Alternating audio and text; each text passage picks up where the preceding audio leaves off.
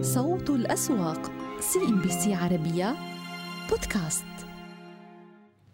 إذا كيف أغلقت الأسواق الإماراتية منتهى تداولات جلسة هذا الأحد مع استغراق بقية الأسواق الخليجية في ارتفاعات أسعار النفط التي جاءت في منتهى الأسبوع وأثرت على تداولاتها بحيث ارتفعت لدينا بشكل لافت. اليوم نعم سجلت الأسواق الإماراتية ارتفاعات ولكنها لا تضاهي الارتفاعات التي كانت من نصيب بقية الأسواق الخليجية. على الأقل دبي استطاع أن يتمكن من الحاجز النفسي ال 2800 نقطة بمكاسب مداها نصف النقطة المئوية. سوق أبو ظبي العاصمة ثلاث أعشار النقطة من المكاسب. ونشاط الجلسة اليوم في دبي وأين استثمرت السوق؟ نلقي نظرة. استثمرت سوق في الاتحاد العقارية بقرابة 39 مليون سهم مع ميل إلى تراجع في القيمة السوقية. آن Digital Services القابضة 17 مليون و800 ألف. GFH 12 مليون ونص مليون. سوق دبي وديار جميعها كانت على نشاط. أما أكبر الرابحين لدينا؟ آن Digital Services القابضة 11.5 النقطة من المكاسب. الإمارات للمرطبات 2% من الارتفاع. الإثمار تبريد وإعمار مولز جميعها كانت على ارتفاعات والخسائر طالت لدينا كل من الفردوس تراجع ب 10% اكتتاب القابضة 9.8% أمان الاتحاد العقاري وشعاع كانت على تراجعات سوق العاصمة لدينا. كيف بدت لدينا فيه التداولات؟ وأيضا كما ذكرنا على الرغم من ارتفاع المؤشر العام ولكن لم يأتي بالزخم المتوقع مع ارتفاع أسعار النفط. الدار العقارية على رأس القائمة 74 مليون سهم من التداولات مع ميل إلى تراجع بالقيمة السوقية. رأس الخيمة العقارية 45 مليون سهم. أركان لمواد البناء اسمنت رأس الخيمة وبنك أبو ظبي الأول كانت على نشاط. أما أكبر الرابحين لدينا؟ اسمنت رأس الخيمة بال limit up ارتفع اليوم 15% رأس الخيمة العقارية 4.5% من المكاسب. أركان لمواد البناء مجموعة الشارقة وبنك أبو ظبي التجاري جميعها كانت على مكاسب. والخسارة طالت لدينا طبعا في سوق العاصمة أبو ظبي الوطنية للتكافل 10% Zee Stores 4.6% سوداتيل 3.7% ميثاق ومجموعة ESG الإماراتية تراجع السهم بخمسة وربع النقطة المئوية. تعتزم الشركة العالمية القابضة طرح وحدتها Multiply في بورصة أبو ظبي الرئيسية هذا العام. وكانت الشركة طبعا شركة Multiply شركة قابضة تستثمر في الشركات التي تركز على التكنولوجيا وسيكون الطرح المزمع طبعا قريبا. يقدر قيمة الطرح بما يتراوح بين 8 و10 مليارات درهم. ويأتي هذا الطرح الأحدث في سلسلة من الطروحات العامة الأولية والصفقات العالمية القابضة التي تبلغ قيمتها السوقية 72 مليارا ونصف مليار دولار. وقال الرئيس التنفيذي للشركة العالمية القابضة سيد بصر شعيب لرويترز قال إن الشركة تعتزم طرح 30% من أسهم Multiply وتعمل مع بنوك محلية بشأن الصفقة. لدينا العالمية القابضة أنهى الجلسة على مكاسب 20 نقطة المئوية. ارتفعت أرباح مصرف الشارقة الإسلامي والمدرج بسوق أبو ظبي في الربع الثالث من العام الجاري بنسبة 65% لتصل إلى 168 مليون ونصف مليون درهم. كذلك ارتفعت في التسعة أشهر الأولى بنسبة 30% على أساس سنوي لتحقق 458 مليون درهم. ويعزى ارتفاع الأرباح في هذه الفترة إلى نمو الإيرادات التشغيلية بنسبة 17% إلى مليار و60 مليون درهم. مصرف الشارقة الإسلامي ارتفع في نهاية الجلسة بثلاثة وثلاث أعشار النقطة المئوية. وافقت الجمعية العامة العادية لشركة GFH على استمرار إدراج أسهم المجموعة في بورصة الكويت وإعادة شراء أسهم خزينة بما لا يتجاوز 10% من إجمالي الأسهم الصادرة. كما أقرت الجمعية الاستحواذ على أسهم المصرف الخليجي التجاري باستخدام أسهم خزينة بما لا يتجاوز 171 مليون سهم. فيما وافقت الجمعية العامة غير العادية على توصية مجلس إدارة الشركة على إصدار سكوك بقيمة 300 مليون دولار على هيئة رأس مال إضافي دائم من الفئة الأولى. اختلف الكثير من المحللين في الآونة الأخيرة خلال فترة جائحة كورونا بما إذا كانت الاقتصادات الخليجية قد تراجعت الميزانيات فيها إما بسبب الآثار الاقتصادية المتردية على إثر تبعات جائحة كورونا أو السبب الآخر وهو تراجع أسعار النفط. تثبت لدينا الأسواق اليوم أن معامل الارتباط مع أسعار النفط قوي جدا. جلسة هذا الأحد تأتي مستجيبة لما أغلقت عليه أسعار النفط جلسة يوم الجمعة إذ وصلت أسعار برنت لدينا إلى 85 دولار للبرميل وهي للمرة الأولى في ثلاث سنوات. أذكر طبعا بأنه مجموعة أوبك الدول المنتجة للنفط وهي الدول الخليجية التي تصدر مشهد اليوم ارتفاع الأسواق الخليجية فيها. طبعا الأداء هذه الدول بدأت برفع حصة الإنتاج وبالتالي أرباحها وإيراداتها من زيادة الإنتاج ستنعكس على موازناتها وتحقق أيضا تراجع في العجز. برنت انظروا إلى الحركة التي مر بها. تراجعت أسعار النفط بالتأكيد خلال فترة كورونا بسبب تراجع آه، الطلب العالمي على إثر طبعا حالة الإغلاق العالمي ثم بدأت تتحسن لدينا الصورة منذ منتصف هذا آه، الصيف وخاصة بعد أن بدأت أوبك برفع حصتها من الإنتاج. هذه أعلى مستويات يسجلها النفط منذ ثلاث سنوات والارتفاع إلى هذه المستويات بالتأكيد سينعكس ويصب بفائدة قوية على المشاريع البنى التحتية رؤى المناطق الخليجية واقتصاداتها وتقلص في العجل. نلقي نظرة على المستويات التي سجلتها اليوم طبعا الأسواق الخليجية. جلسة الأحد المؤشر في السوق السعودي وصل إلى مستويات آه، يعني ناهزت ال 11700 نقطة تعد هذه مستويات نفسية. بالطبع خلال فترة إعلان النتائج عادة السوق تحدث فيها مضاربات أو إمساك على الأسهم ولكن مع ارتفاع أسعار النفط نجد بالفعل بأنه الاستجابة بدأت واضحة لدينا نفسيا ومعامل الارتباط نستطيع أن نقول أنه يرتفع مع ارتفاع أسعار النفط.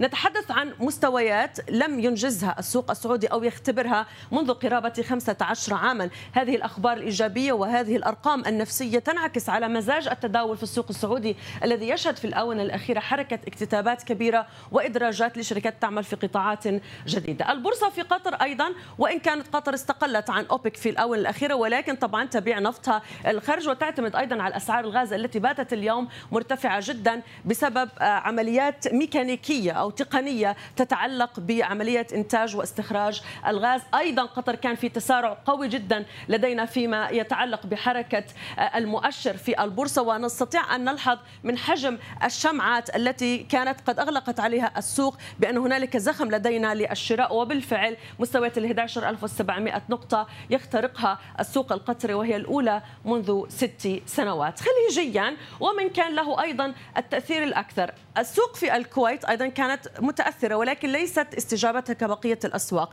لدينا ثلاث أسواق ومؤشرات تحتسب بطريقة مختلفة في الكويت. بعيدا عن بقية الأسواق الخليجية هو اقتصاد ريعي بالدرجة الأولى اعتماده على النفط أكثر من 95% ولكن طبيعة الشركات المدرجة في السوق الكويتي تعتمد على الخدمات الاستثمارية والمالية وأنشطة متعددة. ومع ذلك نجد بالفعل آخر ثلاث جلسات الشمعات كانت لدينا ممتلئة يعني حتى لم تحاول أن تغلق السوق ما دون هذه المستويات ونتحدث عن المؤشر الرئيس لأول مرة في تاريخه إلى ال 5800 نقطة. لكن على شكل آخر وجانب آخر الأسواق الإماراتية. نعم سجلت ارتفاعات وكان في استجابة كبقية الأسواق الخليجية لكن حجم الاستجابة لم يكن بنفس المدى القوي والقياسي الذي حققته الأسواق الخليجية والتي سجلت ليس فقط أرقام قياسية وإنما عوضت خسائرها السابقة. دبي إلى ال 2800 نقطة ولكن كان أسبوع آه، ساخن على السوق في دبي في الآونة الأخيرة مؤشر سوق العاصمة آه، أبو ظبي طبعا إلى 7834 نقطة وانشغلت العاصمة الإماراتية بالكثير من برامج الطروحات الاكتتابات الإدراجات لقطاعات حيوية جدا. ناهيكم طبعا الاستثمارات الضخمة التي كانت حكومة أبو ظبي تحديدا آه، تنتهجها في الآونة الأخيرة. إذا هذا فيما يتعلق بالجانب الذي سجلت فيها الأسواق الخليجية استجابتها على إثر ارتفاع أسعار النفط إلى مستويات وصلت إلى 85 دولار للبرميل. وإلى السوق الاماراتي تحديدا وهذا الارتباط ومعامله الواضح لدينا. معنا السيد طلال توقان رئيس الاستثمار في بي اتش Capital للخدمات المالية. أهلا ومرحبا بك معنا طلال. يعني BHM طبعا Capital. طلال بالدرجة الأولى يمكن لاحظنا استجابة الأسواق الخليجية كمؤشرات. حتى لو ما عملنا إجراء الاقتصاد القياسي في معامل ارتباط مع النفط واضحة النفسية التي تدخل بها، ليش اليوم نجد على الرغم من إغلاق إيجابي في الأسواق الإماراتية لكن لم يكن بزخم القياسي الذي سجلته بقية الأسواق؟ يعطيك العافية هلا طبعا أنت اللي حكيتيه صحيح بس المعامل الارتباط من ناحية إحصائية ما بنطبق فعليا بشكل جيد على ارتباط أسواق رأس المال مع مع اسعار النفط. هلا طبعا أكيد بياثر خاصة إنه لما يكون الارتفاع قادم من آه، تحسن في كفة الطلب وتعافي الطلب ودخول صناعات جديدة تزيد من الطلب العالمي والانفتاح طبعا. بس آه، عادة لما يكون في ارتفاعات من مخاطر جيوسياسية على سبيل المثال ارتفاع اسعار النفط قد يصاحبه انخفاض في اسواق رأس المال. هلا بالنسبة لأسواقنا كانت العوامل تقريبا مشابهة بس طبعا اسواق سوق أبو ظبي عم بتاثر بطريقة مختلفة نوعا ما عن سوق دبي. آه، والسبب إن سوق دبي طبعا نتيجة لانخفاض أحجام التداول نسبيا مع القيمة السوقية. أي تغيرات على صعيد على سبيل المثال قرارات لمؤشرات مثل مؤشر مورغان ستانلي أو فوتسي راسل مؤخرا لتغيير اوزان أو شطب أو إضافة شركات يؤثر بشكل أكبر لأنه الأحجام التداول والنشاط آه، ضعيف فيتاثر بشكل أكبر لا يمكن امتصاص مثل السوق السعودية وحاليا سوق أبو ظبي. من ناحية ثانية شفنا أحداث فردية على سوق دبي أثرت نوعا ما على المعنويات، شفنا مثل الإعلانات الصادرة متعلقه بعض الإنشاءات القضائية عن مساهمين ماركا وغيرها بعض الأحداث الجوهرية على الشركات، هذا بيأثر عادة على السوق بيعطيه طابع خاص. بس نعم. بشكل عام باعتقادي إنه التوجه إيجابي والاثر آه، عم بينعكس تدريجيا. يعني أنا برأيي في بعض العوامل ما بيعطوها أهمية كبيرة بس هي مهمة جدا في الفترة الحالية عودة التضخم إلى المنطقة الإيجابية بعد 31 شهر. وهذا بغير عادة في منحى الإنفاق الاستهلاكي والادخاري والاستثماري كمان. نعم. طيب سيد طلال كما تعلم إنه في الأسواق العالمية تحديدا الولايات المتحدة الأمريكية شهر أكتوبر هو شهر التذبذبات القوية. يعني ممكن على مدى كل جلسات أكتوبر حنشوف أكثر حركة سبايكي إذا ما صح التعبير في المؤشرات. هل هذا بينطبق بالضرورة على أسواق المنطقة وعلى الأسواق الإماراتية؟ أم أننا نتعامل يوم بيومه ننتظر إعلانات النتائج نتحمس على الاكتتابات الجديدة وخاصة في القطاعات آه، التي تدخل آه، في مجال مجالات حيوية وربما تكون واعدة بالنمو. العوامل بتأثر عادة اسواق رأس المال جميعا دوليا ومحليا اقليميا بشكل واحد بس التوقيت اللي بيختلف. يعني يعني أسواق مثل نيويورك وطوكيو عادة الشركات بتصدر نتائجها بفترة قصيرة فبكون التأثير والتذبذبات عالية. وعندهم طبعا سوق الخيارات انشط فبكون بعض الاستحقاقات موجود سواء كان ال options أو ال futures. عندنا الوضع مختلف لأن الشركات تتأخر نوعا ما في إعلان النتائج بيكون في فترة طويلة نشهد فيها نتائج تدريجيا فحدة التذبذب نتيجة ان المفاجات تكون أقل.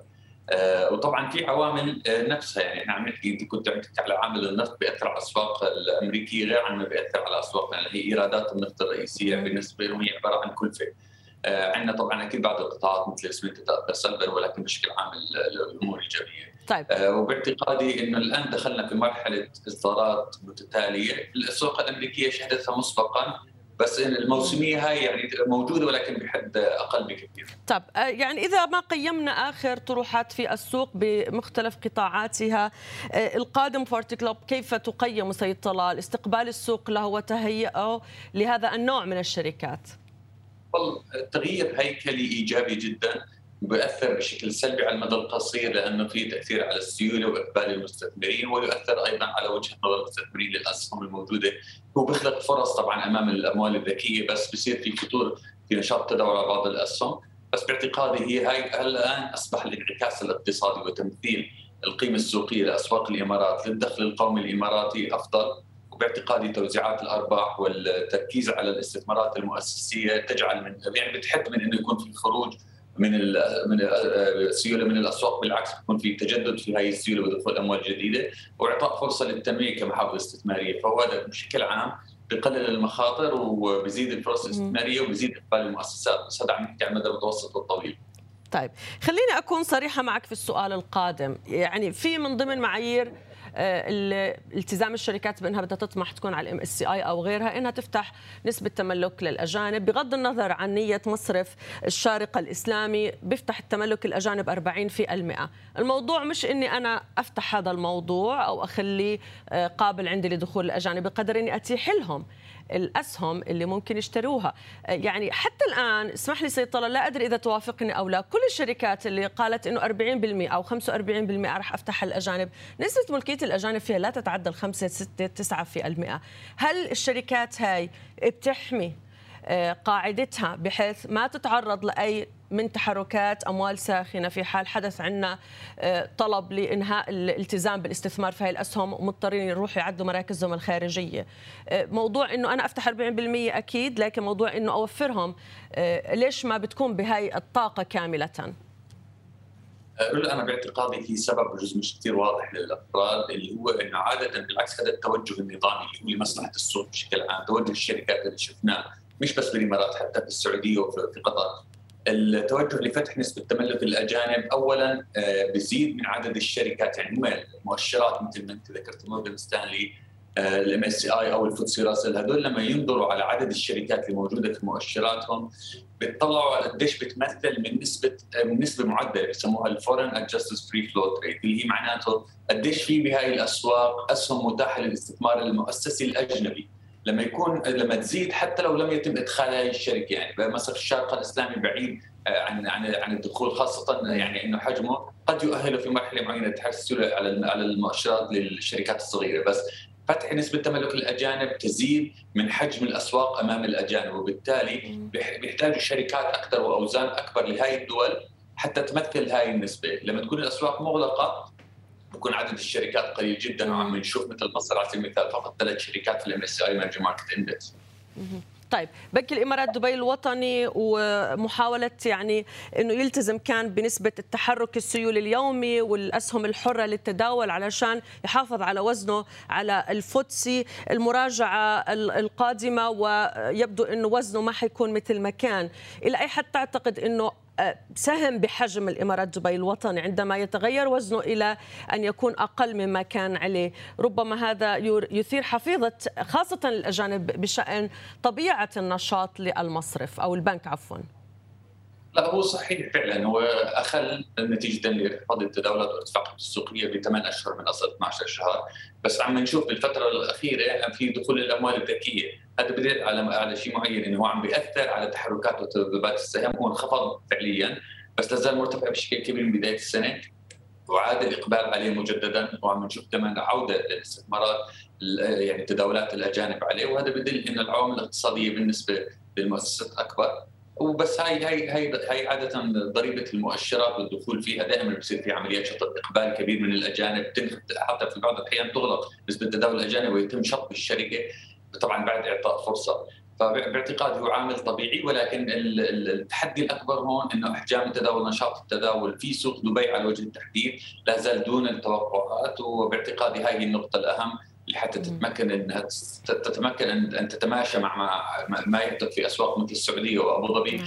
أن يكون هناك توجه أيضا لضم شركات جيدة في سوق آه، دبي ليس فقط في سوق أبو ظبي حتى يزيد عمق السوق.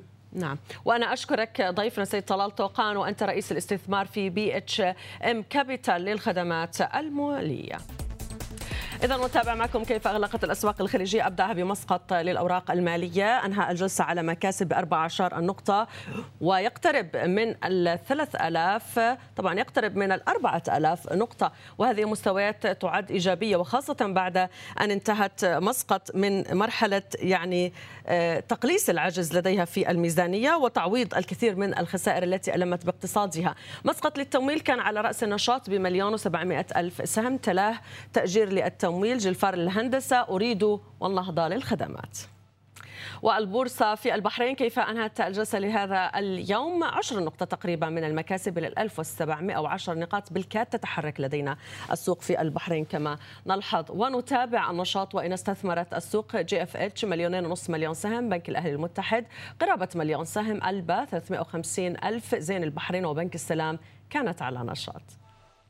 نلقي نظرة على الأداء في البورصة القطرية. أيضا قطر كانت من المؤشرات الخليجية التي آه، كانت قد استجابت لارتفاعات أسعار النفط بشكل لافت. 11750 نقطة اختبار واضح لدينا في السوق القطري. من ست سنوات لم نجد السوق القطري عند هذه المستويات. سهم السلام كان على قرابة 57 مليون آه، من التداول. الخليج الدولي للخدمات 28 مليون. الاستثمار القابضة قامكو ومسعيد البتروكيماويات كانت جميعها على نشاط. ونتابع أيضا آه، مشاهدينا. كانت قد تكبدت شركة الإجارة القابضة القطرية خسائر هامشية في الربع الثالث من العام الجاري مقابل صافي ربح بقدره مليون ريال في الربع المماثل من عام 2020 كذلك سجلت الشركة بنهاية الأشهر التسعة الأولى من العام الحالي صافي خسارة قدرها 7 ملايين و800 ألف ريال. وتأثرت البيانات المالية للشركة بنهاية سبتمبر الماضي بتراجع إجمالي الدخل والإيرادات بنسبة 71% وصولا إلى 23 مليون ونصف مليون ريال. وتسجيل خسارة من العمليات المستمرة بقيمة 13 مليون و200 ألف ريال. هذا وبلغت الخسائر المجمعة للشركة بنهاية الشهر الماضي 164 مليون ريال ما يمثل نحو 33% من رأس المال. البورصة في الكويت كيف سجلت؟ لدينا ذكرنا أنه الرئيس هذه أعلى مستوياته على الإطلاق. 5800 نقطة هي لأول مرة يختبرها السوق الكويتي في تاريخه. 18 نقطة من المكاسب. طبعا الاقتصاد الكويتي ريعي يعتمد على النفط بشكل لافت لدينا وبالتالي انعكس ذلك اليوم على أداء مؤشراته ربع نقطة للأول والعام ب 14 النقطة المئوية من المكاسب. وكانت قد أدرجت اليوم في بورصة الكويت شركة جاسم للنقليات والمناولة المتخصصة في حلول النقل وخدمات الموانئ. وتعتبر شركة القرين البتروكيماويات أكبر ملاك الشركة بحصة تقدر ب 60% من رأس المال فيما بلغ سعر السهم في الاكتتاب الخاص الذي جرى لطرح 40% من رأس المال بلغ 450 فلسا بدخولها بورصة الكويت تخطو شركة جاسم للنقليات والمناولة خطوة أخرى مهمة في رحلتها التي امتدت ل 42 عاما. تحولت فيها من شركة للنقل البري إلى كيان تشغيلي نشط يحقق أرباحا سنوية ويأخذ مكانه بين عائلة شركة مشروعات الكويت القابضة كيبكو. تأسست الشركة في عام 1979 كشركة للنقل البري. وسعت منذ ذلك الحين إلى بناء نموذج أعمال متنوع لتصبح أحد أكبر شركات عقود الخدمات اللوجستية وأعمال المناولة وتأجير المعدات وتأجير مولدات الطاقة في الكويت وتوسعت في أعمالها إلى المملكة العربية السعودية وقطر. وجاسم للنقليات توفر حلولا في إدارة الموانئ وخدمات النقل الدولي وشاحنات الوقود وخدمات المناولة والتخزين علاوة على تأجير الآلات والمعدات بما في ذلك المولدات الكهربائية. ولدى الشركة عمليات في السعودية والكويت وقطر. والشركة تستهدف في خدماتها ثلاث قطاعات رئيسية. آه، عندنا هو داخل الموانئ ميناء عبد الله آه sorry مينا شعيبة ومينا شويخ. آه هذول مهمين كقطاع آه لأن هذا مرتبط في جميع البضائع تدش الكويت. آه طبعا إحنا من شركات من أقدم الشركات مثل ما سمعت أنت في المؤتمر موجودين في مينا شويخ. والآن من السنة هذه تواجدنا بعد ما تأهلنا من قبل مؤسسة موانئ مشكورين في شعيبة. الشركة اليوم لها زباين مو فقط في السوق الكويتي طبعا في السوق السعودي والسوق القطري وزبايننا معظمهم من الشركات والمؤسسات والجهات الحكومية وشركات النفط والغاز وشركات الإنشاءات المحلية والعالمية. وفي منتصف يوليو الماضي أعلنت شركة كامكو للاستثمار نجاح الاكتتاب الخاص بجاسم للنقليات والذي يسبق عملية الإدراج وقد استهدف الاكتتاب ما يصل إلى 40% من أسهم شركة جاسم للنقليات بسعر 450 فلسا للسهم وبقيمة إجمالية تصل إلى 27 مليون دينار وذلك للمستثمرين المؤهلين من أجل زيادة قاعدة المساهمين كأحد المتطلبات الأساسية للإدراج في البورصة. أسامة رشيد CNBC عربية الكويت. صوت الأسواق CNBC عربية بودكاست.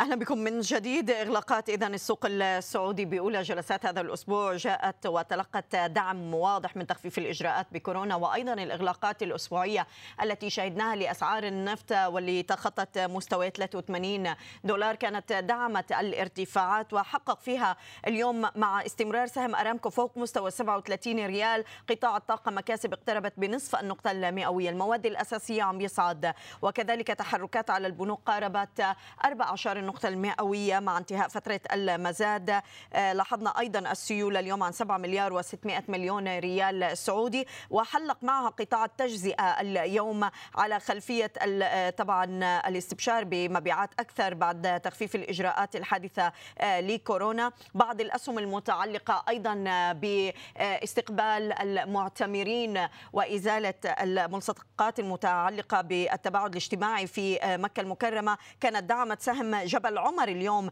اللي وصل لمستويات 30 ريال 90 هللة. لنلقي نظرة على الأكثر نشاطا كيف كانت اليوم التداولات؟ ولاحظوا دخول بعض السيولة على أسهم البتروكيماويات. من نهاية يوم الخميس كنا رأينا هذه السيولة التي عم تتجه للمواد الأساسية. كيان اليوم عم بتصدر القائمة وتبادل مراكز ما بينه وما بين بترو رابغ ودار الأركان. أكوا باور كذلك عم يقترب من مستويات السبعين ريال اليوم بنشاط النشاط ب 8 مليون و109 ألف سهم 69 20 هللة. أرامكو ما زال داعم بالنسبة لتحركات قطاع الطاقة عن 7 مليون و325 ألف سهم عم بيضيف 37 ريال 45 هللة مع نهاية هذه الجلسة. إذا ما ألقينا نظرة طبعا على الأكبر ربحا هي متجهة لماسك. آه، اليوم عم بيصعد السهم بأكثر من 6.17 النقطة المئوية. بترو رابغ جبل عمر عم بيتداول عند 30 90 هللة بصعود ب 6% طبعا جبل عمر رح تستفيد أيضا مع عودة تدفق أعداد المعتمرين آه، طبعا بالأعداد القصوى التي أعلنتها المملكة العربية السعودية. ولا للتأمين ومجموعة الحكير اليوم عم بيضيف قرابة ال 5% 22 ريال 66 آه، هللة. لدينا أيضا تحركات التداولات على آه، بعض الأسهم اليوم اللي كانت أكثر صافي من حيث القيمة. بترو رابغ وكما ذكرنا سيسكو آه، كانت على هذه القائمة مع نهاية التداولات. من الأخبار أيضا اللي عم نراقبها مؤخرا آه، تصريحات لهيئة الطيران المدني بالسعودية. الهيئة كانت أصدرت تعليماتها لشركات الطيران بشأن تشغيل كامل للطاقة الاستيعابية لمطارات المملكة وذلك ابتداء من اليوم الأحد. و واذا هذه ضمن الإجراءات التي بدأت تتخذها هيئة الطيران آه، لمطارات المملكة لاستقبال المسافرين مع تخفيف الإجراءات بهذه الفترة. عموما نسأل عن التداولات والمستويات التي وصل إليها السوق أستاذ محمد الشميمري مدير عام الشميمري للاستشارات المالية أهلا بك معنا أستاذ محمد وشكرا على وجودك. مستويات صاعدة ما زلنا فيها يمكن عم بيستمد اليوم السوق آه، هذا الدعم من تخفيف الإجراءات الإجراءات اللي آه، شاهدناها من قبل المملكة بالأمس وهذا الإعلان 11750 نقطة. هذا المستوى برأيك إلى أي مدى ممكن يستمر السوق بصعوده بعد هذه الإجراءات والتخفيف؟ أه، أهلا وسهلا. رحب بك ميساء ورحب بالمشاهدين الكرام.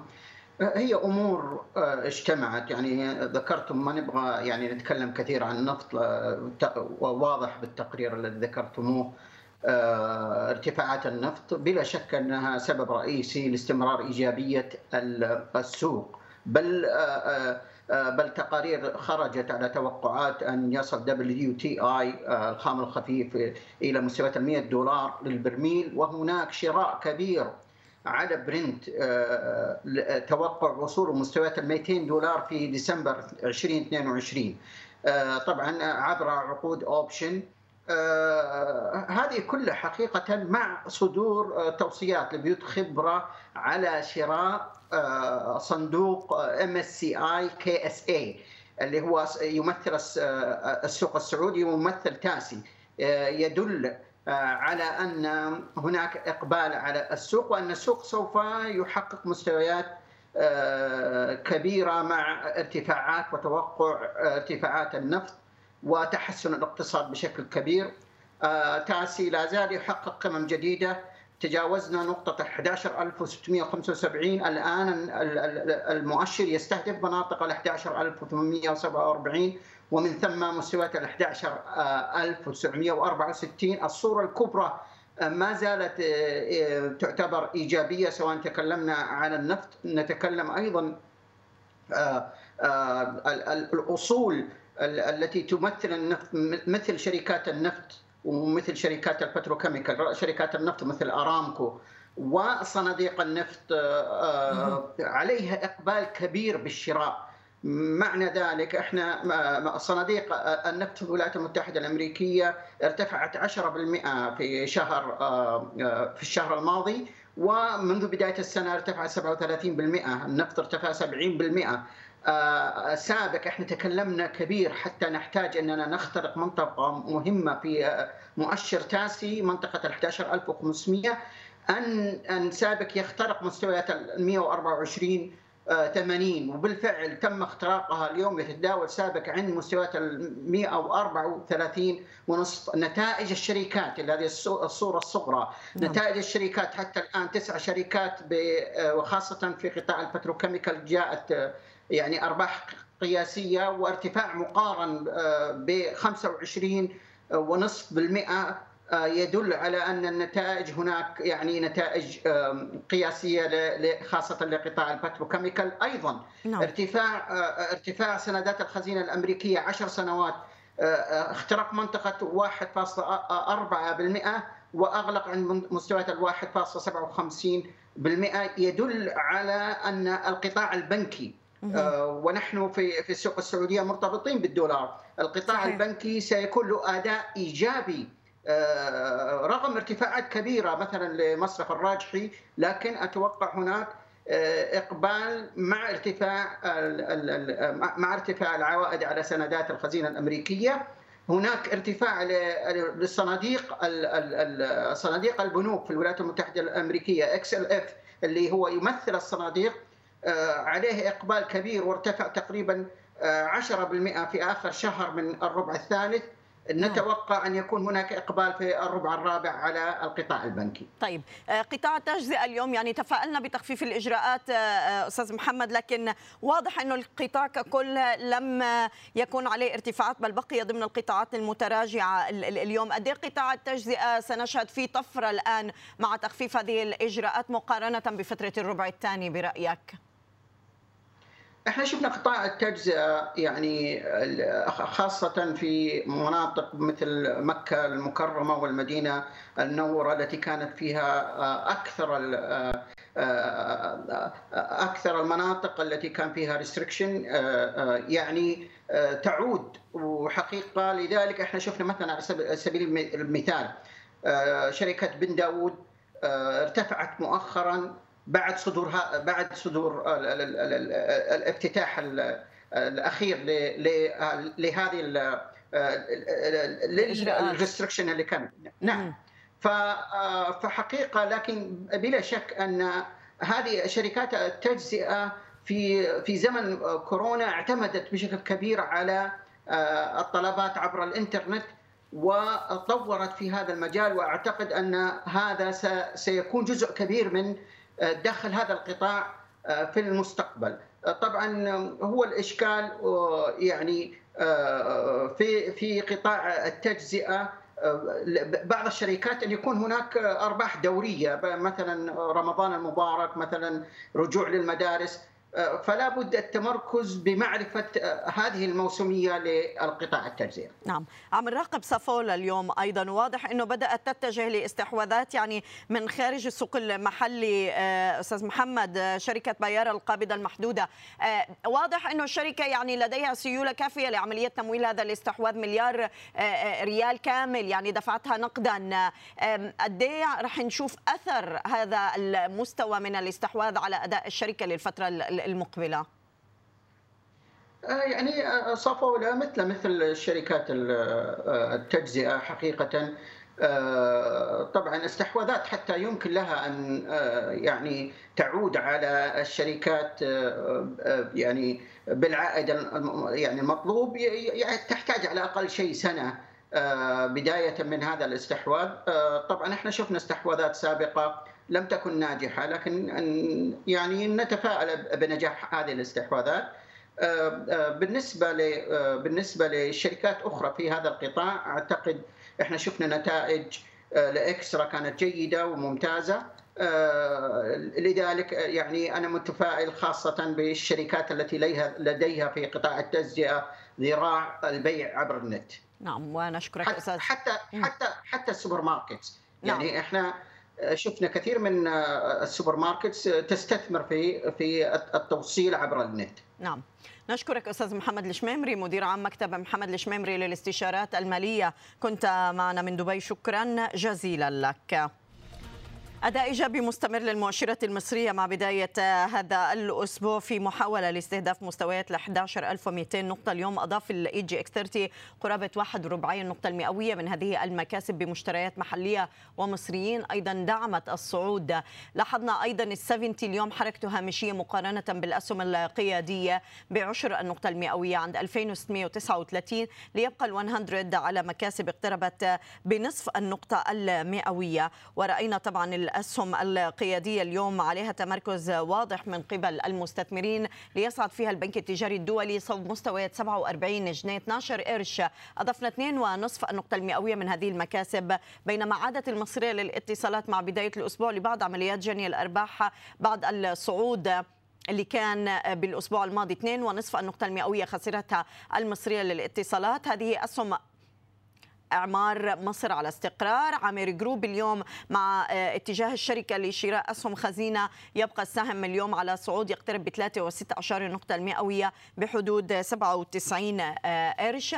أما النساجون الشرقيون على تراجعات بنصف النقطة. باقي أسهم القطاع العقاري كان فيها نوع من المكاسب سودك 18.54 وعزز طلعت مصطفى من صعوده مع بداية الأسبوع ل 1.7 النقطه المئوية ل 7 21 قرش. أما الشرقية للدخان لم يتفاعل السهم اليوم مع المكاسب اللي دعمت الارتفاع الأرباح بفترة تسعة أشهر لقرابة 12.8 بالعشرة آه، في آه، أو 12.8% آه، لهذه الفترة السهم بقي على خسائر قاربت 1.7 النقطة المئوية. هرمز أداؤه إيجابي اليوم دعم السوق ل 12.40 أما أسهم ال 70 كما تحدثنا السيولة اليوم نسبيا كانت متجهة بشكل أكبر على القياديات. ورأينا أسهم ال 70 إذا كانت متوفرة لدينا أبو قير للأسمدة والصناعات بواحد وأربع عشر عم يتراجع 20 83 أجواء للصناعات الغذائية. أما الإسكندرية لتداول الحاويات والبضائع على تحركات هامشية ليبقى العربية لإدارة الأصول, الأصول على صعود بعشري النقطة المئوية. لكن السوق ما زالت طبعا عم تترقب الطرح آه، المتعلق بإي فاينانس اليوم رأينا انتهاء الفترة بالنسبة للطرح العام لأسهم الشركة بسعر 13 جنيه 98 قرش سيبدأ تداول السهم بالبورصة في اليوم التالي. وتشمل شريحة الطرح العام 25 مليون و700 ألف سهم من إجمالي عدد الأسهم المطروحة للبيع بواقع 417 مليون و700 ألف سهم والتي تمثل 26.1% من إجمالي أسهم الشركة القائمة. قررت شركة سيدي كرير للبتروكيماويات المصرية زيادة رأس مال الشركة المصدر بقيمة 210 ملايين جنيه وصولا إلى مليار و260 مليون جنيه. ووفقا لبيان الشركة ستوزع الزيادة على 105 ملايين سهم مجاني وبقيمة اسمية جنيهان للسهم الواحد توزع على مساهمي الشركة. وأوضحت بأنه تقرر توزيع الأسهم المجانية بواقع 20 قرش لكل سهم أصلي من أسهم الشركة قبل الزيادة لحاملي ومشتريه السهم حتى نهاية جلسة التداول الأول من نوفمبر 2021 طبعا يشار إلى أن سيدي كرير للبتروكيماويات كانت سجلت صافي ربح بلغ 283 مليون جنيه لفترة النصف الأول من العام الحالي بارتفاع سنوي تجاوز 900% سهم سيدي كرير اليوم عم بيرتفع بأكثر من 2% مع نهاية الجلسة. نتجه إلى القاهرة رانيا يعقوب رئيسة مجلس Three Way لتداول الأوراق المالية تعطينا مزيد من التفاصيل حول بداية الأسبوع. رانيا أهلا بك معنا. يعني واضح أنه السوق الرئيسي عم بيستهدف مستويات ال 11200 نقطة. بدأت السيولة تتحول تدريجيا من الأسهم المضاربية إلى الأسهم القيادية مع بداية هذا الأسبوع. هل ممكن أنه تستمر هذا التحول لنهاية جلسة الأسبوع ويمكن نقتصر فقط على أربع جلسات تداول؟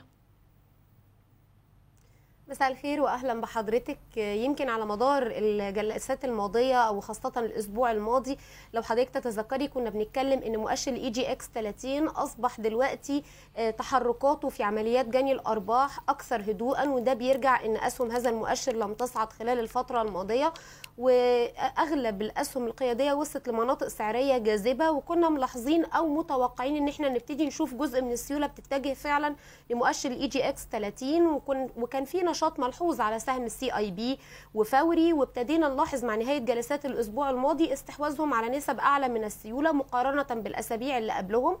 وفي حين إن شفنا هدوء كبير في حركة ال EGX 70 وأسهم المضاربة خاصة بعد عمليات جني الأرباح والهبوط العنيف اللي منيت بيه أغلب أسهم المضاربة اللي كانت بتستحوذ على النسب الأعلى من السيولة اللي موجودة في السوق. صعود ال CIB يمكن النهارده إحنا يعني ال CIB مرشح إن هو يصل لمناطق ال 55 جنيه آه، مع الحركة الارتدادية اللي إحنا بنشوفها خلال هذه الجلسات. أيضا لاحظنا النهارده جزء من السيولة بيتجه إلى المصريه للاتصالات وأوراسكوم للاستثمار ومن المتوقع إن إحنا نشوف برضو السيولة بتستحوذ على نسب كبيرة في الأسهم القيادية. بنتوقع هدوء نسبي على أداء ال EGX 70 خلال الجلسات القادمة. نعم وطرح e-finance طبعا وإحنا شايفين التغطية اللي عم تتغطى 26 مرة رانيا يعني بما يخص اكتتاب الأفراد. قد إيه السيوله رح تتجه برأيك خلال الجلسات القادمة للسهم بشكل مكثف. فهي زي ما قلنا سهم e-finance من الأسهم أو اللي بتمثل قطاع في حد ذاتها. آه في أحد الأسهم أيضا مطروحة في هذا القطاع ولكن مقارنة بحجم أعمال شركة e-finance وحجم التدفقات المستقبلية المتوقعة على أداء هذه الشركة طبعا هيبقى في فرق كبير في المقارنة ولكن بصورة عامة e-finance استطاع إن هو يجذب مرة أخرى مستثمرين. يمكن على مدار الأسبوع الماضي إحنا لاحظنا كعاملين في قطاع السمسرة اهتمام كبير وشريحة كبيرة من المتعاملين الجدد ونسب التكويد اللي بترتفع نتيجة e-finance وده اللي يمكن بيخلينا نلفت الانتباه إلى ما كنا نتحدث عنه على مدار الأسابيع منذ بداية شهر تسعة والأزمة اللي بنمر بيها بشأن ضرائب الأرباح الرأسمالية إن البورصة قادرة على توفير التمويل اللازم قطاعات الاقتصاد المصري وإن البورصة قادرة على دعم الاقتصاد المصري وجاء e-finance ليحقق هذه الرؤية. ولكن هنا ما زلنا بنقول إحنا عارفين إن e-finance هينجح والطروحات اللي بعديها هتنجح ولكن السيولة اللي موجودة هل الهدف منها إن إحنا ندخل نغطي الاكتتاب ثم تتخارج على المدى القصير ولا إن هي تفضل في السوق ويبقى في استثمار على المدى الطويل والمتوسط؟ هو ده اللي إحنا كنا بندعو إلى إزالة العوائق علشان السيولة اللي هنقدر نجذبها عن طريق هذه الاكتتابات. تستمر في السوق وبالتالي نرفع رأس مال السوق السوق المصري. نعم شايفين أيضا النتائج الشرقية للدخان اليوم رانيا يعني الشركة استطاعت أن تحقق قرابة 64 مليار جنيه بعام لكن السهم اليوم لم يتفاعل بشكل واضح مع هذه المكاسب، هل كان احتسب الارتفاعات سابقا برأيك؟ لا برأيي لسه طبعا إن السهم أمامه فرصة للصعود ولكن زي ما بنقول بعض الأسهم رغم نتائج الأعمال الجيدة بتتأثر بجانب العرض والطلب. سهم الشرقية للدخان من الأسهم المؤسسية ويمكن نظرا لتراجع دور المؤسسات على مدار الفترة الماضية أو السنتين الماضيتين. يمكن بنلاحظ إن حتى عودة السيولة الخاصة بالمؤسسات هي سيولة حذرة جدا وانتقائية في هذه الفترة. فبالتالي يمكن السهم ما تفاعلش مع خبر ارتفاع أو أو معدلات النمو اللي حدثت في نتائج الأعمال ولكن بصورة عامة سهم الشرقية للدخان من الأسهم المؤسسية اللي بتهتم المؤسسات ودايما بتضعها في الاستراتيجية بتاعتها أثناء ضخها للسيولة خلال السوق أو خلال دخولها في السوق المصري. نعم ونشكرك رانيا يعقوب رئيسة مجلس إدارة شركة Three Way لتداول الأوراق المالية شكرا جزيلا لك. صوت الأسواق CNBC عربية بودكاست